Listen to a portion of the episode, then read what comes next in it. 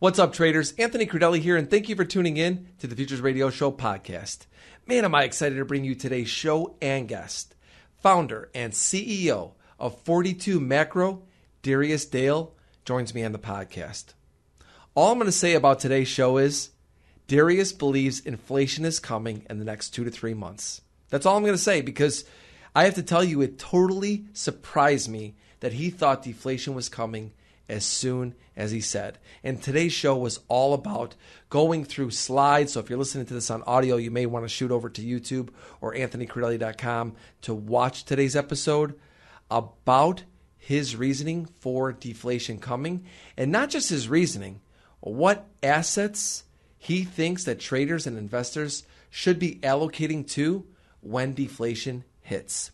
Futures Radio Show is sponsored by CME Group. Hey, everybody, micro Bitcoin futures are here. I talked about this in the podcast last week. Huge start to this product. Third biggest day in volume in CME Group's history for a product launch, only behind the micro E-mini S&Ps and the E-mini S&P. This product is already off to a massive start. To learn more about micro Bitcoin futures, go to activetrader.cmegroup.com and at just one tenth the size of one Bitcoin, TradeStation gives clients access to trade micro Bitcoin futures using an institutional grade. Forget platform fees. Trade your way with TradeStation. Remember, you can listen to Futures Radio Show podcast anywhere where podcasts are available. But if you want to watch Futures Radio Show, you can check us out on YouTube or AnthonyCrudele.com. This show is also sponsored by Trading Technologies and FTSE Russell. The Russell 2000 is a key benchmark for small cap U.S. stocks. Be sure to check out the E-mini Russell 2000 future symbol RTY and micro E-mini Russell 2000 future symbol M2K. To learn more about FTSE Russell and their products, please visit FTSERussell.com. Darius, welcome back to the show, my friend. Hey, Anthony, it's great to see you, man. How you been? Great to speak with you. Everything's really good. Uh, you know, you and I last spoke. I think it was really pretty much right at the beginning of COVID. Uh, so yeah. it's been it's been almost a year. I know you got a new gig now. You're a founder and CEO of 42 Macro. So first off, congrats on that.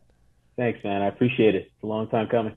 Yeah, and and you know, I've always been a big fan of your content, and right now, all of the macro people that I listen to, pretty much at the beginning of every podcast, Mm-hmm. They all talk about are you someone who's seeing inflation? If so, is it transitory? Are you a deflationist? Uh, is it stagflation? Where are you with that? I, am a regime guy. I don't think you need to define yourself and pigeonhole yourself into one of these classes because the reality is the market will reward investors for being in the right asset classes and, and, and exposures according to where you are in these rate of change cycles. So there are times where it pays to be an inflationista. There are times where it pays to be a deflationista. There are times where it pays to bet on both or short both. And so the reality is, you know, my entire process, our process at 42 Macro, is designed a to understand where we are in those cycles. You know, where you are in the rate of change cycle for growth, where are you in the rate of change cycle for inflation? Put those things together and then understand uh, with back careful back testing and careful market observation, what the market is, is, is pricing in from a regime perspective. And so we've obviously very clearly been in reflation since the, you know for the bulk of the last since we last spoke. And the reality is, I think the big question that investors need to ask themselves is how prepared are they for the eventual transition out of that market regime? You're very present as to where we are right now is basically what I'm getting from you. You're not really looking too far beyond it because you just want to look and give all of your clients the information is this is where we are right now, and you say that's reflation. Yeah, and it's, it's more about this is where we are right now. These are the highest probability outcomes uh, in terms of where we're likely headed, and this is the path the market is likely to take to price that in. Now, I have a view longer term that we jumped the shark from a fiscal and monetary policy perspective for a variety of reasons. Um, and that, you know, that the, the net result of that is that we've been in this, you know, long-term secular transition or secular theme of lower highs and lower lows in inflation at every cycle, you know, in, in every recession. I often believe that we have, we've undergone a paradigm shift where it's very likely that we see higher lows and higher highs going forward from cycles from this point on. Um, we can unpack that later, but you know that doesn't necessarily have to impact my asset allocation today.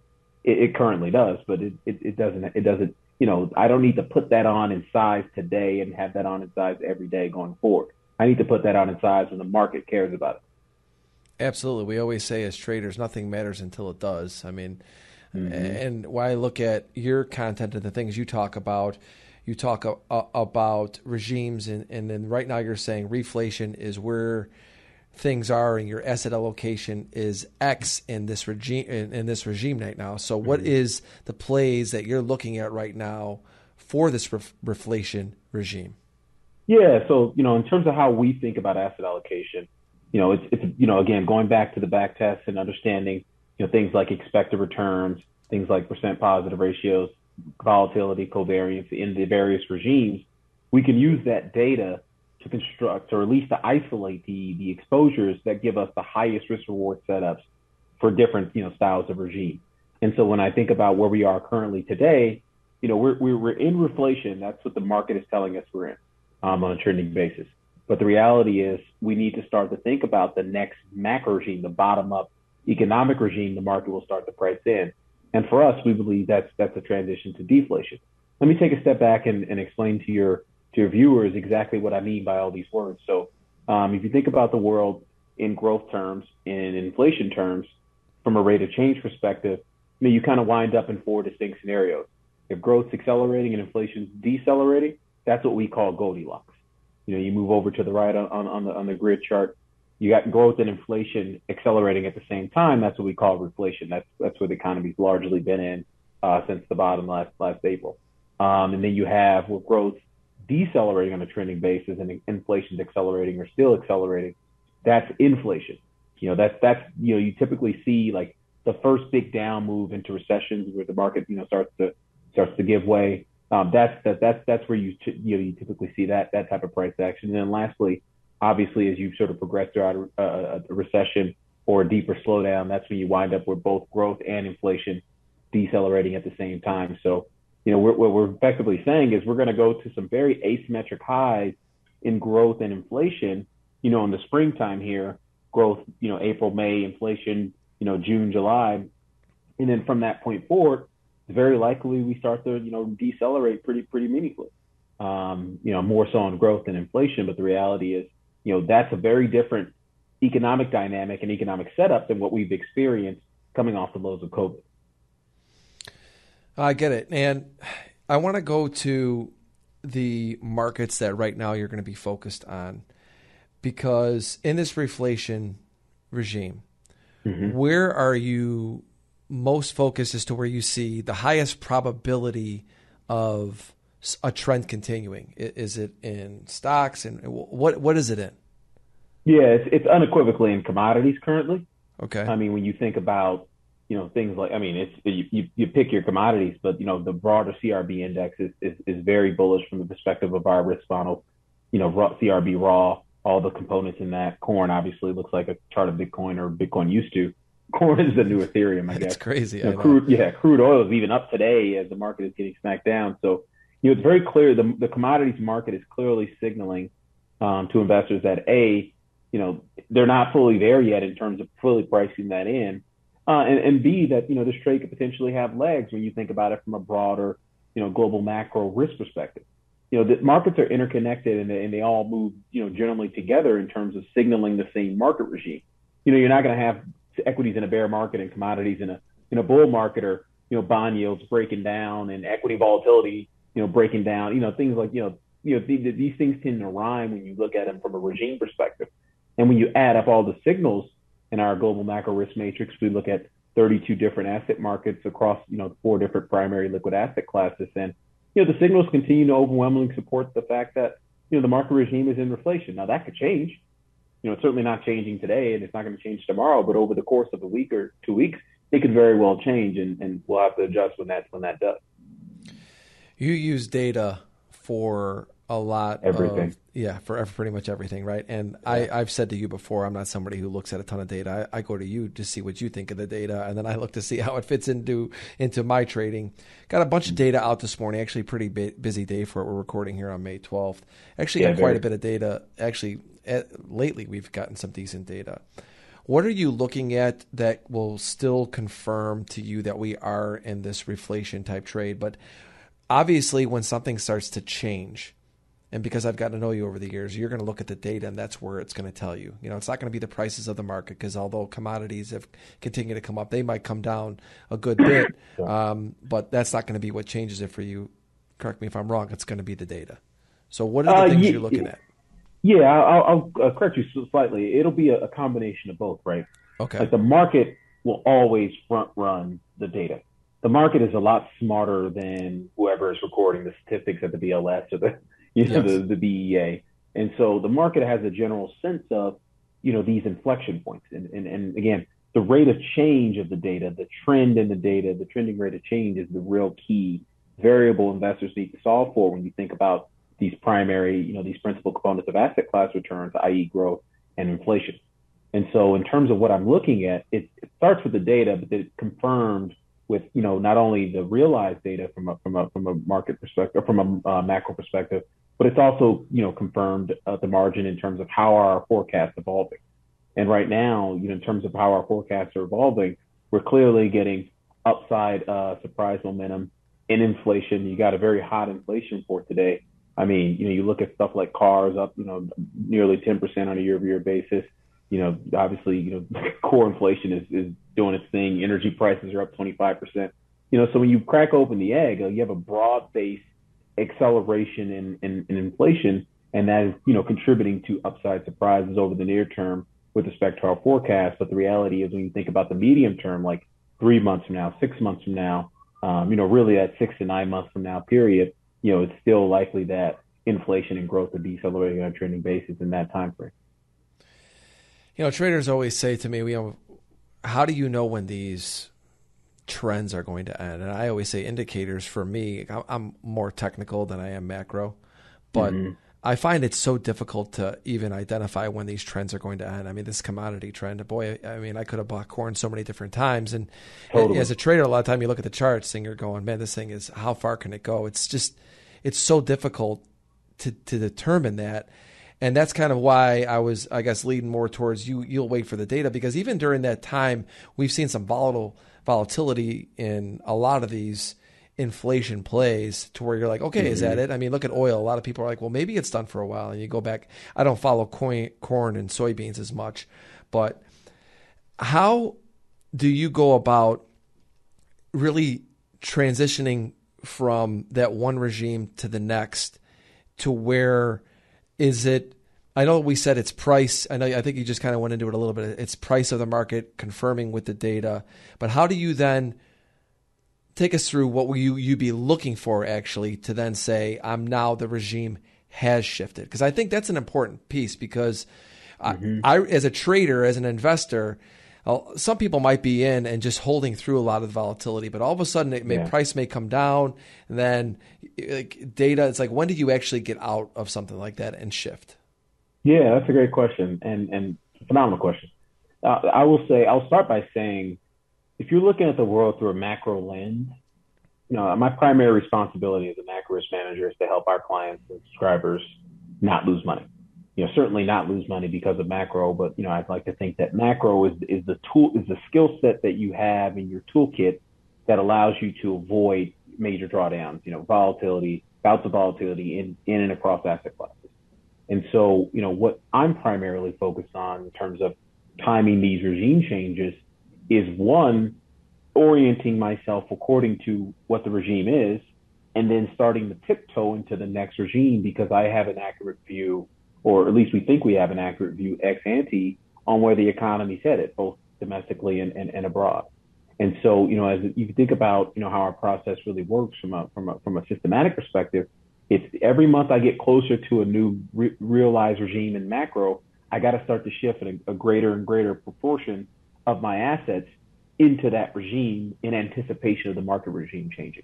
Now, the market regime may not change, so the whole point of the process is to be systematic about it and doing it in a piecemeal fashion. You know, that doesn't sort of get you all in or all out or back and forth, which a lot of investors do, right? You know, you, you certainly see that uh, amongst, you know, junior traders, younger, you know, younger, more inexperienced investors tend to do, they're all in, they're all out, and or they're making these wholesale portfolio changes, you know, all at once. And the reality is timing these regimes is really hard. You don't know if you're in a new macro regime until it's confirmed, right? We have a process for confirming it.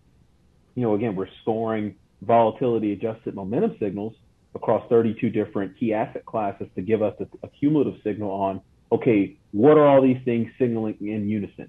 Um, you know, what, what is this pattern saying? And right now the pattern is saying that, you know, reflation is the modal outcome, from, you know, from the perspective of that model. But the reality is you, you've had a couple bouts, if you go back to late October and you go to er, early March of this year, where very, very narrowly and for, you know, a day or two, um, you know, you, you went into one of those negative uh, grids, you know, in terms of inflation and deflation, but it was transitory. And so it's, it's our job as investors to say, hey, when I'm in this awkward transitory patch, is it transitory? Well, what, what would make it transitory? Well, it doesn't agree. The data doesn't. It doesn't agree with the data. It doesn't agree with the outlook. What would make it not transitory? Oh, this is happening right when it should be happening from a macro, from a macroeconomic perspective. So, you know, right now I think it's it's less likely that we head into a deleterious market regime at the current juncture because we're not quite there yet from the perspective of the underlying economy. Piecemeal. That's what you said. Mm-hmm. You piecemeal it because I think that's really what I was looking for from you is like how do you go through that transition? Because I feel like obviously once you say we've gone from one regime to the next, it's now definitive in your mind because you're seeing data, you're seeing price confirmation, you're seeing mm-hmm. all these mm-hmm. things. But at that point in time, the markets could be so far back. It's so difficult to transition from one to the next. And like you said, you piecemeal it. And it's once you start to see signs, you start moving that allocation out from one to the next. So it's not all in and all out. It's mm-hmm. easing in, easing out. So I, that brings me to my next question. Where are we right now on your current reflation regime? Are you starting to leg out towards other asset classes? Like, where are we there? Yeah, so you know we're t minus two months away from deflation being realized in the macro economy. Again, to, to you know remind investors, deflation is where growth and inflation are decelerating on a trending basis. Now, I happen to think the upside surprise in today's CPI report might give us some forecast error in the sense that the deceleration in inflation might actually commence a month later. Um, so you know that would make us uh, you know potentially wrong on that that point. But the reality is, it's pretty clear that by the time you get to July, you're going to be decelerating on a year-over-year rate of change basis and growth. Um, and, and certainly by the time you get to, to, to August, I would still say July currently, but you know definitely by August you will be decelerating uh, on a year-over-year rate of change basis and inflation. And so the reality is right now the whole you know, the whole world is hyper concerned about inflation going to the moon. It's, you know, 5% next. But the reality is you have to be able to understand where you are in the context of that sine curve in order to fade it. You know, if you don't ha- if you don't have accurate forecasts or if you haven't studied the time series long enough or, or uh, understand the you know the critical thresholds of the time series, it's going to be very hard when you see a four and a half, five percent headline CPI print in a month to say, hey, we I got to start pivoting towards a deflationary macro regime and, and actually allocating assets, you know, in accordance with or in advance uh, of a market regime shift. So, just to confirm everything you said, you're, where you think we're two months away from that shift happening from mm-hmm. this reflation regime to deflation. Yeah, it could happen tomorrow. It could be. We could again. We're close. I'm, I'm, yeah, I'm humble enough to know. I've been doing this long enough to know that we don't know. fool's errand to, to, to, to, say it ex ante. Yeah. All I can do is wake up, uh, wake up at 4:30 every day and, and refresh the models. And could we be at the beginning part of that that that transition? Very much so. Yeah, absolutely. Anything could happen. I happen to think, based on the the calendar, that you know it's unlikely that we actually get into to realizing those kinds of economic statistics. It could be we're we're a full two months away from actually you know, recording and a full three months away of actually observing that kind of those kinds of data. So it's unlikely, in my opinion, in my estimation from my own experience, um, that we are, you know, at the at the start of that process. But again, anything can happen. It's, it's not my job to tell the market what to do. It's my job to do what the market wants me to do. Oh, absolutely. It's just so funny. It's like we're, we've been doing this long enough. We know we're smart enough to know that we don't know. We're not. yeah, absolutely, man. It takes you a while. I mean, it does. Uh, uh, uh, four or five years ago, you know, I'd say probably like 2016 Darius, where I was probably this smart and definitely not as experienced to not real to, to not know what I didn't know.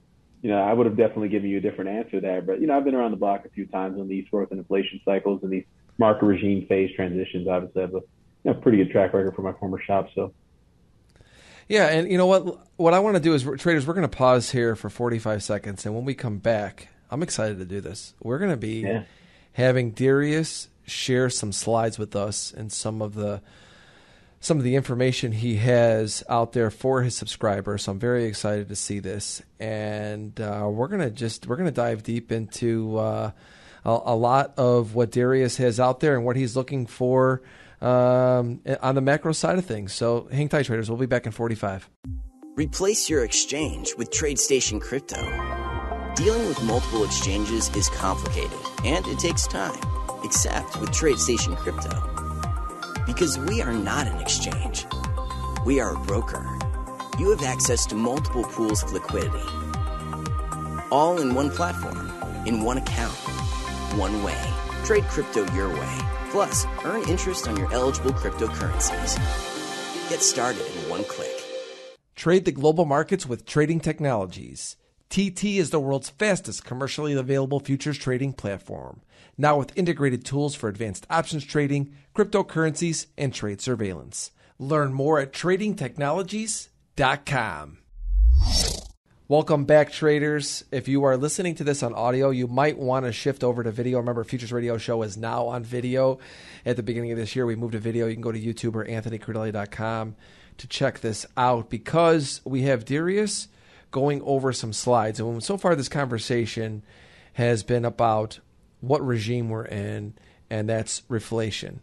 And Darius is talking about how within the next couple of months, and we uh, we both talked about how we don't know exactly when, but we he feels that we're near the end of uh, this reflation turning into deflation. And I think a big a big thing for traders is to, to see how he's thinking and, and to go over some of these slides and, and, and go through Darius's eyes as to you know how he's coming to these conclusions. So, Darius, I'm going to leave it to you.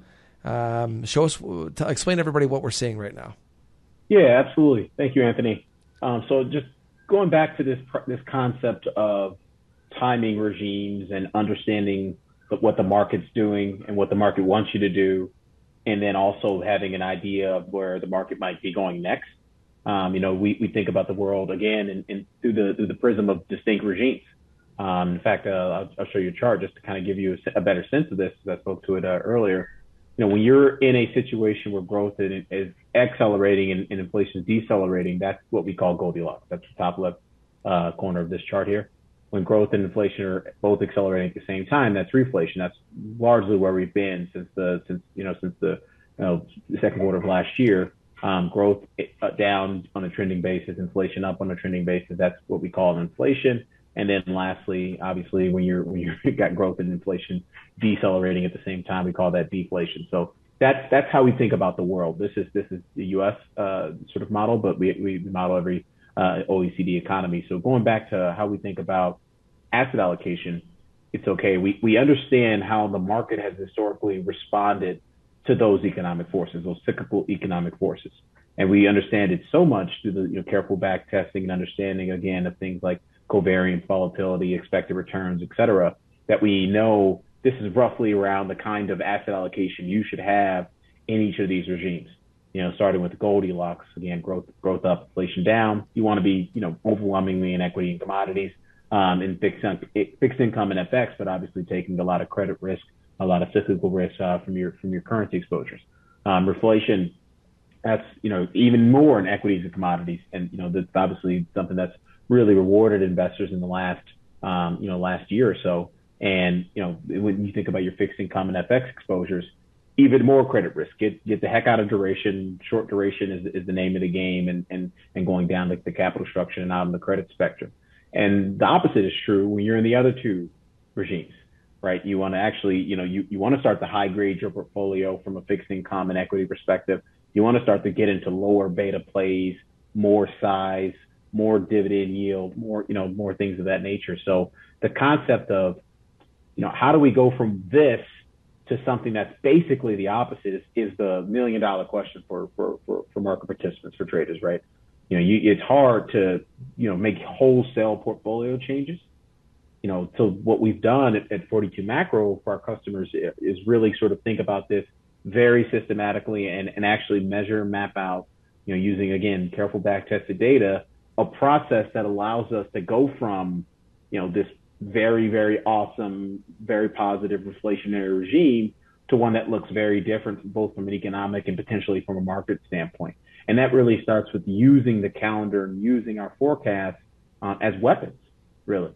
You know, we want to weaponize our knowledge base and our ability to forecast the economy and use that and, and actually start to leg into asset classes, leg into exposures that will be confirmed. that'll eventually be confirmed by the, the market regime transition. Now, again, we could be very wrong on the forecast.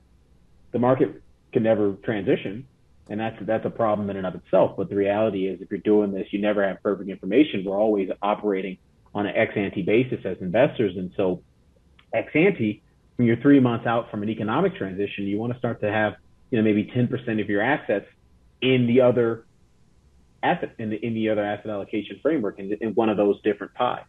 You know, when you're two months out, it's 20%. When you're a month out, it's 30%. And you know, typically somewhere between a month and two months out, the market is actually already starting to transition. And certainly by the time the month starts, the market will have fully completed that process. The only time I can really think of in my career where it was very coincident was Q4 of 18 when the U.S. economy, you know, sort of slammed into into deflation seeing this is extremely helpful. This goes back to that question I asked you about the transition from regimes because, mm-hmm. like I said, I feel like whether you're macro or technical, you never really know when these trends are going to change. And, and by the time we truly know they do, I don't care what indicators you're using or what data you're looking at, the markets have already responded and they're probably reverting back. And then, like you said, for the for some traders or uh, investment managers, they're just all in, all out, and it's very difficult to gauge that. With this, I really like this because it gives you the the the visual the visualization of how you transition, even though, mm-hmm. like we said, we don't know when it's going to happen, but you start to make that move. Uh, mm-hmm. And at least in your mind, you're committed to the execution.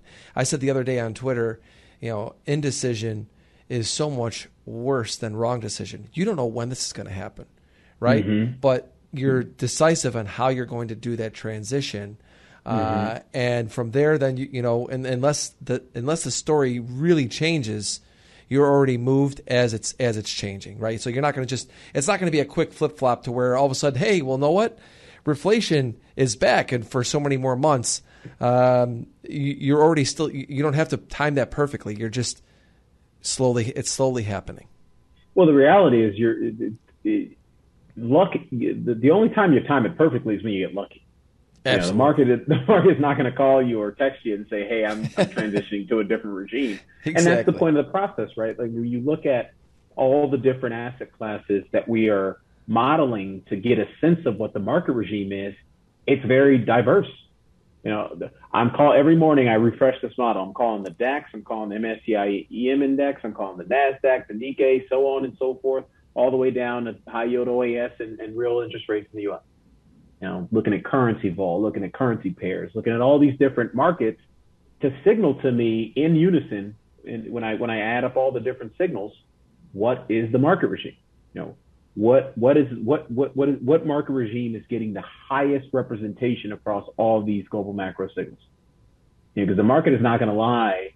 You know, again, I, I mentioned this earlier. You're not going to have you know a breakout in, in equity volatility and, and, a, and, a, and a breakout in commodities. You know, certainly not on a trending basis. Obviously, we have some you know variation of that today, but it's not going to be something that lasts for more than a, a week or two. If, if it, you know, so you, you really start to look at the world.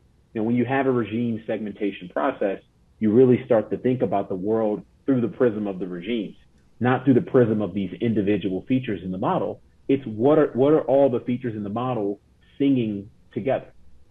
And right now, they're singing reflation, we are headed to deflation. We could take a, a, a cup of coffee. We could have a cup of coffee and inflation for a month, but the reality is the real big sort of you know six the next big six to nine month trade investors need to get right is when this blue line is the highest line on the page. That to me is is is, is the is the real key question.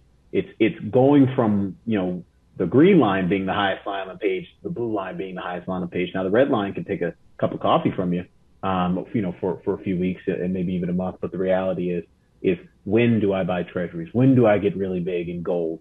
You know, when, you know, when am I in, you know, max defense from a, from an equity sector and style factor perspective?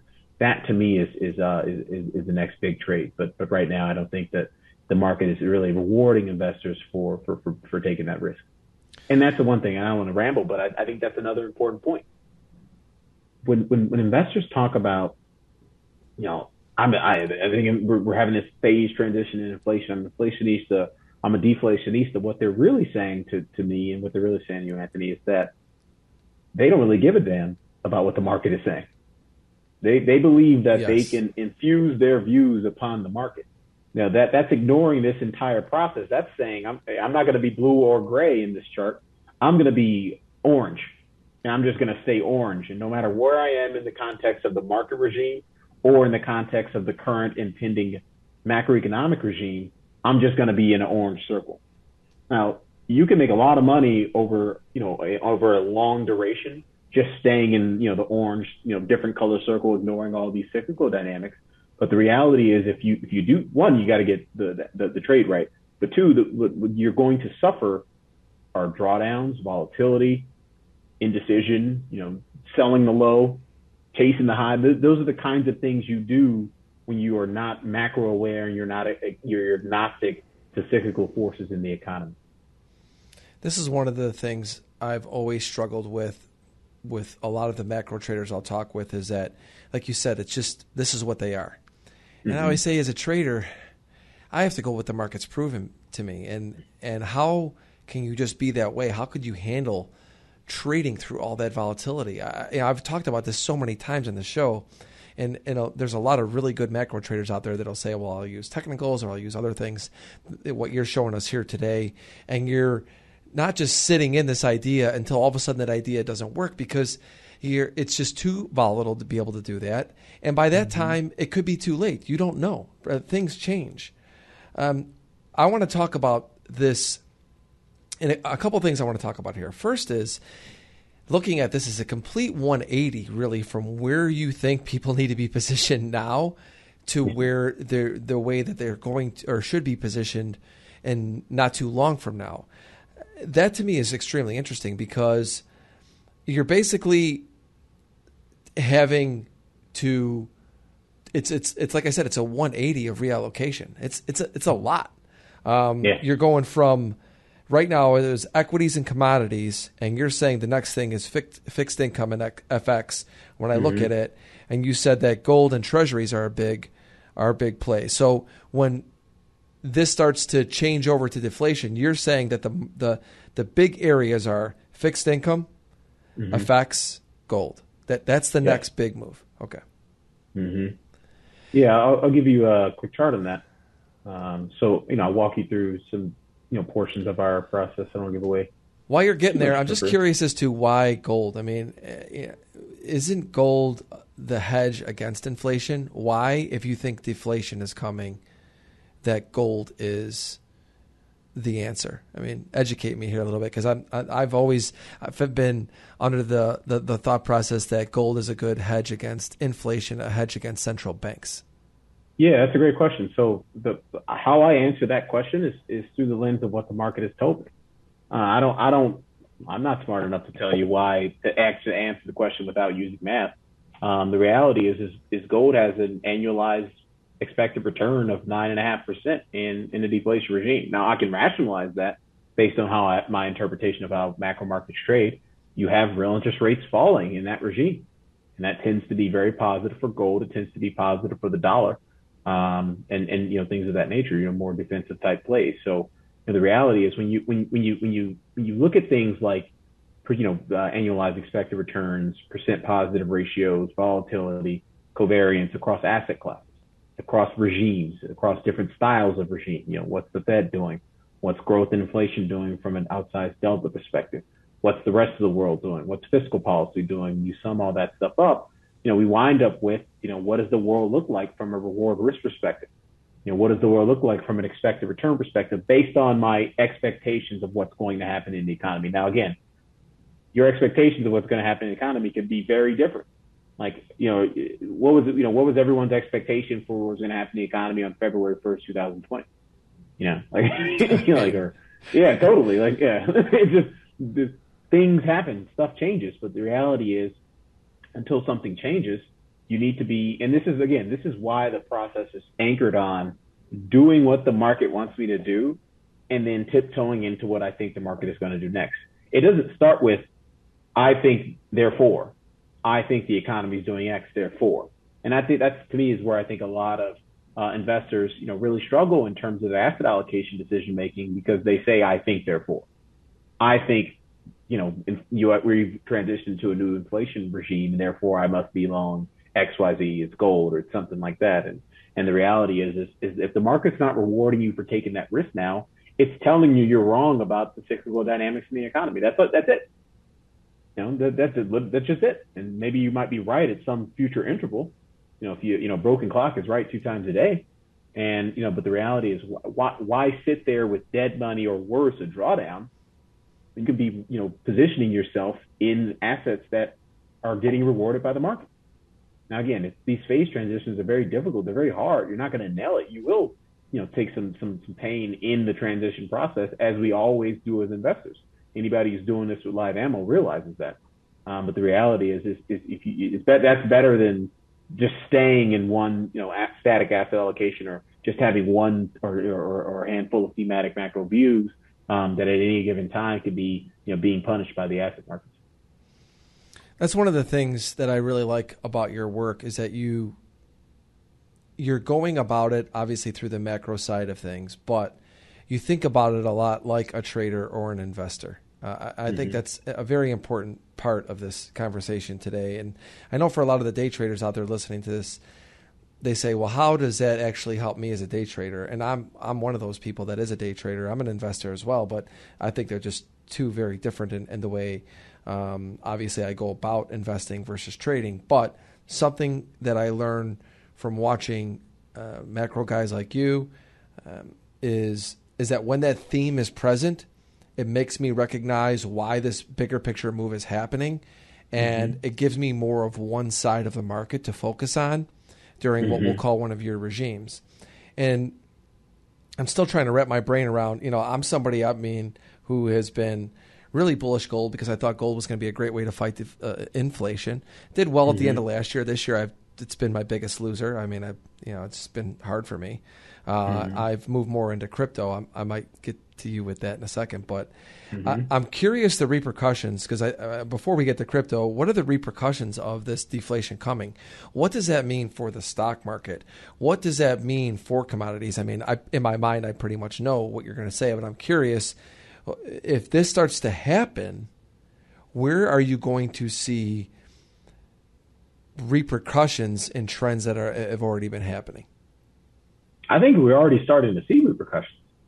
I mean, I think, you know, look no further than Miss Cathie Wood, who, you know, absolutely done it, probably made as much money as anybody in finance last year. Um, but that that's clearly it's clearly done. That, that, that trade is over. That, that the most speculative part of of reflation is ended. It's pretty clear. I mean, you can you can look at that. One of the things that I look at um, on, a, on a pretty consistent basis is dispersion across U.S. equity sectors and style factors. Because I think dispersion will tell you a whole heck of a lot about what the market thinks. You know, the, the global macro edifice, you know, things, you know, looking across global macro from an index, you know, commodity market, currency market, and fixed income market perspective will tell you what the regime we're in. But when you look at it from eh, underneath the hood, from a dispersion perspective, it'll say, hey, yeah, I'm agreeing with the regime, or more importantly, I'm, I think I'm moving to something different. That's that's where the market really has a lot of information for investors if they're paying attention. And to me, you know, when you look at things like Tesla, and again, this chart here on the right is looking at the month-on-month Sharpe ratio of, of the 50 out of 50 U.S. equity sectors and style factors, and, and, and showing the dispersion between the top 10 and the bottom 10. And so, you know, this is, you know, a pretty representative sample of, of the different styles and sectors that you can actually invest in, uh, in within the U.S. equity market. And when you look at what's at the bottom of the dispersion table, it's, you know, high flying stocks like Tesla, IPOs, it's, you know, it's tech, but more importantly, it's, it's the, you know, the ADRs and the, and the, and the, and the high flying bubble stocks and the, you know, the kind of the valuation doesn't matter stocks, you know, those, those types of things, you know, I'll put Netflix in there as well, the SPACs, you know, so the market is telling you that the clock is ticking on the market was already prior to this week, prior to this, you know, the sort of drawdown, or this, I would call it a drawdown. It's a, it's a very minor correction. Uh-huh. yeah.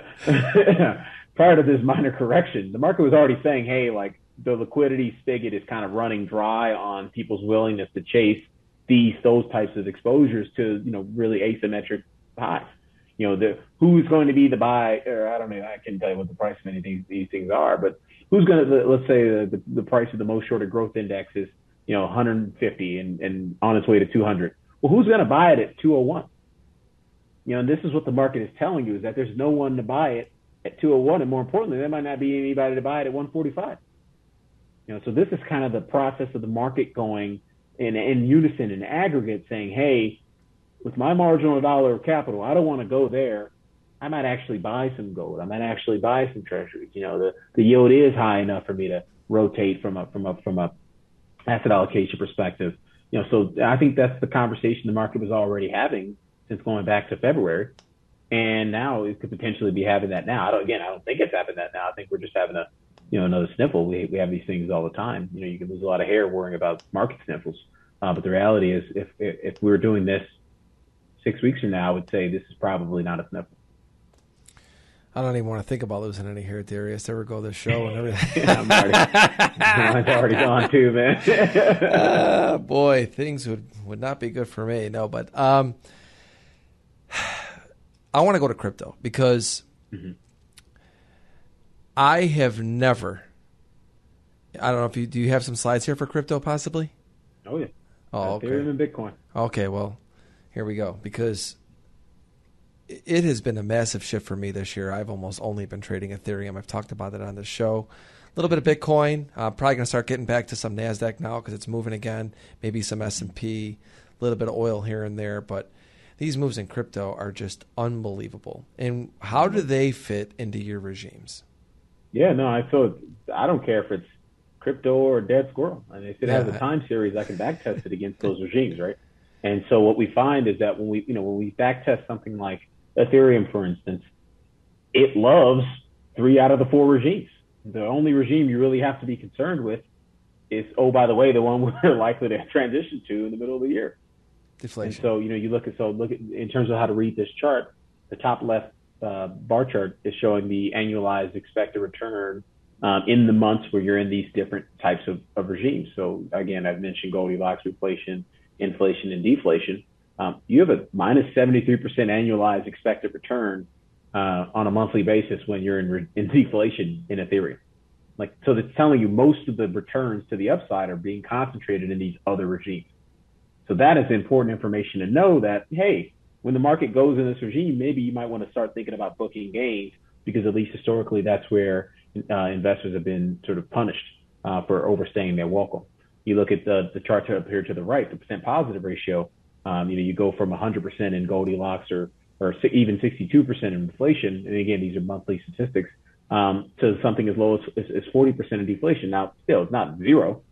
You still have a chance to make money, but from the perspective of going from something that's super positive to something that's super negative, it's very unlikely that you do, right? Um, and so that's that's something to keep in mind. It, pretty pretty interestingly, the volatility profile of this asset class doesn't really change across regimes. And that's probably something that's more endemic to the fact that it's a nascent, kind of a young asset that really hasn't really figured out where it belongs in institutional portfolios yet. So it's just very volatile. You know, there's not a lot of uh, liquidity on the bid or ax in, in these asset markets, and there will be over time. You know, I certainly think digital assets are, are here to stay and, and, and really potentially provide a lot of value for the world in, in a many in a myriad of ways. But the reality is until these volatility parameters come down, it's very unlikely that um, you see, you know, full wide institutional adoption. And it's kind of a chicken and egg thing, I realize. So it's going to, you know, increasingly require certain institutions to kind of take the risk and, and, and tiptoe into the asset class. Um, and, and that's something I expect to occur over, over the long term. Let's go to Bitcoin now. Yep. Absolutely. So yeah, even more clean, a little bit more data to analyze um, than Ethereum, obviously. the skew on the annualized expected return in Bitcoin is even more ridiculous. You know, when you talk about, you know, going from Goldilocks to reflation to inflation to deflation, um, the percent positive ratio is just a stair step down. Like the uh, crypto, just like equities, just like commodities, loves Goldilocks and reflation. Bonds, just like the dollar, just like gold, love deflation and inflation. So our job as investors is to understand when from if you're if you're putting together an, an asset allocation, a portfolio that has different assets, you know, this is less relevant from from the perspective of investors who are isolated in one asset class or, or have been like some of my clients in, in one sector or subsector of the equity market. You know, obviously you think about firms like like Citadel, Millennium, et cetera. And so, you know, when, when you're when you're thinking about putting this all together from a cross asset class perspective, you do need to understand these dynamics. It's very important to understand these dynamics because a dollar you're wasting in an asset that's going down in price at the bare minimum, not not not going up in price, is a dollar you could be asset allocated to something that has a positive momentum. You know that that that's that's that's in my opinion of what we need to be trying to solve for as as as a macro investors. One, eliminate the drawdowns. So when I see a drawdown coming from a perspective of what a what a, a negative expected value might look like, I'm not going to be overly allocated to something that I know has a negative expected value of the regime. Now, it could still have positive price momentum, and that could be confirmed by the volatility signals that we built. But the reality is, I probably should be there because that could change. Or at the bare minimum, if I'm there, I'm there in, in a very limited amount of size, and I need to have a really damn good reason for why I'm violating my own rules. Again, this process is not perfect. This process is not the end all be all for macro. I, I certainly don't think many people have have macro figured out. It's very hard to figure out. I'm only offering what I think is, is an appropriate framework for evaluating macro risk across asset class and how to piece them all together. Again, there's a lot of work to be done in this direction. There's a lot of work to be done in a lot of directions. But the reality is when you think about crypto, it's been on the tears because the economy's been in, in my opinion, and from the perspective of our models, we've been in reflation and, and, and it hit or miss Goldilocks uh, for the last year. When that changes, we'll see how much, you know, people really want to buy the, you know, that first big, big drawdown in, in, in, in Bitcoin, Ethereum, and the like. If you had to summarize what it is that you do at 42 Macro for investors, and I think traders as well, I definitely want to include traders in there because for someone like myself, understanding these themes is big. You don't have to be a long term investor to gain uh, a lot of knowledge and help in your trading with what you show us. But summarize what it is that you do and what the, the trader uh, and the investors are, are getting from you. Yeah, thank you. I appreciate the opportunity, Anthony.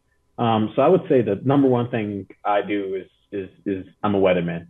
Um, I'm going to tell you if it's going to be sunny, it's going to be cold, and you know the beauty of the, the models that I built that we built here is we have a, a pretty good lead time with very accurate, with highly precise, accurate views on growth, on inflation, how those things are likely to impact policy, and more importantly, when these things are likely to start to shift you know, when are you going to start to see these intermittent bouts of volatility? Now, this table right here is, is, is tracking and triangulating all the macro regimes, the macroeconomic regimes across all the OECD economies.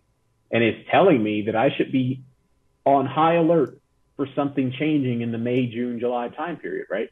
We go from bright green and, and dark green across this entire table for basically a year to a different color. So that tells me that if I've been doing a lot of the same stuff for six months, nine months, 12 months, I need to start to think about putting a different pair of clothes on or putting different pants on, a, a parka on or something. Do something different. And that's kind of the function that the weatherman has, right? Well, it's not even weatherman now. It's all apps now. But, you know, you if it's if it's raining, you're not going to go outside in a tank top and flip flops. If it's snowing, you're certainly not going to do that. And if it's if it's really bright and sunny, you're not going to go outside in a parka. And that's that to me the, the, the, the what 42 macro really provides is, is, hey, this, these are the clothes you should wear according to where we are in the market regime cycle and where we are in the macro regime cycle. We're not going to get it all right. You're not going to, you know, be de- decked out in, in Louis Vuitton and Gucci every single day because again, this game is hard.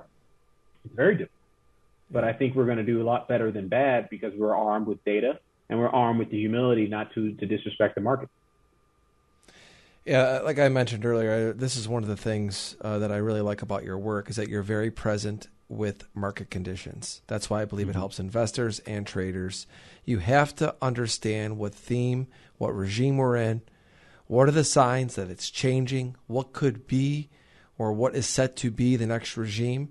Whether you're a trader or an investor, this to me is it's of, of extreme importance. It's I am more of a technical trader, but a lot of my ideas and my themes go back to what is the macro theme because that big train is going to run you over. I don't care what your charts tell you. I, have been through this and I fought this for years, saying the charts are all that matters. Uh, uh, this is what it's showing me. And all of a sudden, this big macro train will come in and just run you over. Mm-hmm. And especially if you're in commodities, um, I, I, think oh, stocks, yeah. there's there's different things that have happened with stocks over the years, little uh, with the Fed and stuff. But you have to understand that stuff. It's still extremely important to get it and and to understand anything, these things. And you do an absolutely uh, wonderful job of explaining this to traders. Is there something Thank free? You. That the traders can go to. Give us a website to go check out. I know you changed your Twitter handle, uh, handle mm-hmm. as well. Give us mm-hmm. that and um, maybe a place where they can go get some free info or content that you put out. Yeah, you know what I'll do? I'll just tweet some out today. Um, you guys can all follow me at 42 Macro D Dale, D D A L E, 42 Macro D Dale. Um, we also have a 42 Macro handle as well. I tweet out a lot of updates from my from my research as well. So what I'll do for you guys, I'll just publish something uh, for free uh, on the Twitter so people can check it out. Got it. Perfect. So go to the Twitter stream there. Website, I'm sure that'll be on there as well. Uh, mm-hmm. Twitter's, uh, that's where we're all at. Right there is. It's funny. Absolutely, it's, man. That's where that's, uh, dude, I love it there's so many really freaking smart people on Twitter. Like, they, like just you just get all this information if you if you look for it and find the right sources, and you're just you're a smarter person from being no on the platform. No doubt. I, I read it every morning. I've actually started to follow a lot more people. Uh, I was at first not following as many people, and I started to follow a lot more people, especially now that I've been doing more crypto. I mean, there's so many accounts that I followed and had unfollowed. They're not really giving, you know, the, some of these crypto accounts have huge followings, and you're kind of like, okay, let's see what they have to say. And you're like, this is uh, you know, it's kind of a strange account, but that's for another yeah. different day in conversation. But there is what, what, I do. what, what do you do? Say, you know what I do when I, when I before I follow anyone. I just give it a quick scroll, look at their first five, last five to eight tweets. If I, I need to see at least 50% charts. If it's just people tweeting about what they ate for dinner or ranting about politics, I'm like, you might be brilliant, but this is not going to be good content. I don't need this content. Oh, and I can yeah. turn on TV for that. No, no doubt. I, I do that in, in a sense too as well, and then I end up still following some people to see if they, you know, because sometimes people go on these tangents, even myself, where I'll just be tweeting either my shows or dog pics, you know, but. you know, oh, uh, you know, you're just in those moods, and then you know, then you don't want to post anything for a while. But uh, I'm very happy for you and your new gig. I'm excited for you in, in, the future. And uh, traders give Darius a follow. He's great. He's a good guy, and he does great work. And I always learn something from you. And today, I got to tell you, I, I, really have to say this is. I didn't know what we were going to talk about. You know, I like coming out. We we do a little bit of prep for these shows just to kind of you know see what topics we're going to talk about. But really changed my thinking today with this reflation to deflation. Plus, I hold a bunch of Ethereum, and you got me sweating a little bit. That's a whole other thing. Yeah. Check my charts. Well, the, the, good news is I, I think we got a, a, couple, potentially a couple more months left in the trade. But you know, when it turns, it's going to turn, man. oh, There's going to be a oh, lot of people so, waiting to buy that dip because they're already in the trade. yeah, I know. So, yeah. well, cool, man. Well, once again, thank you so much for joining me on Futures Radio Show.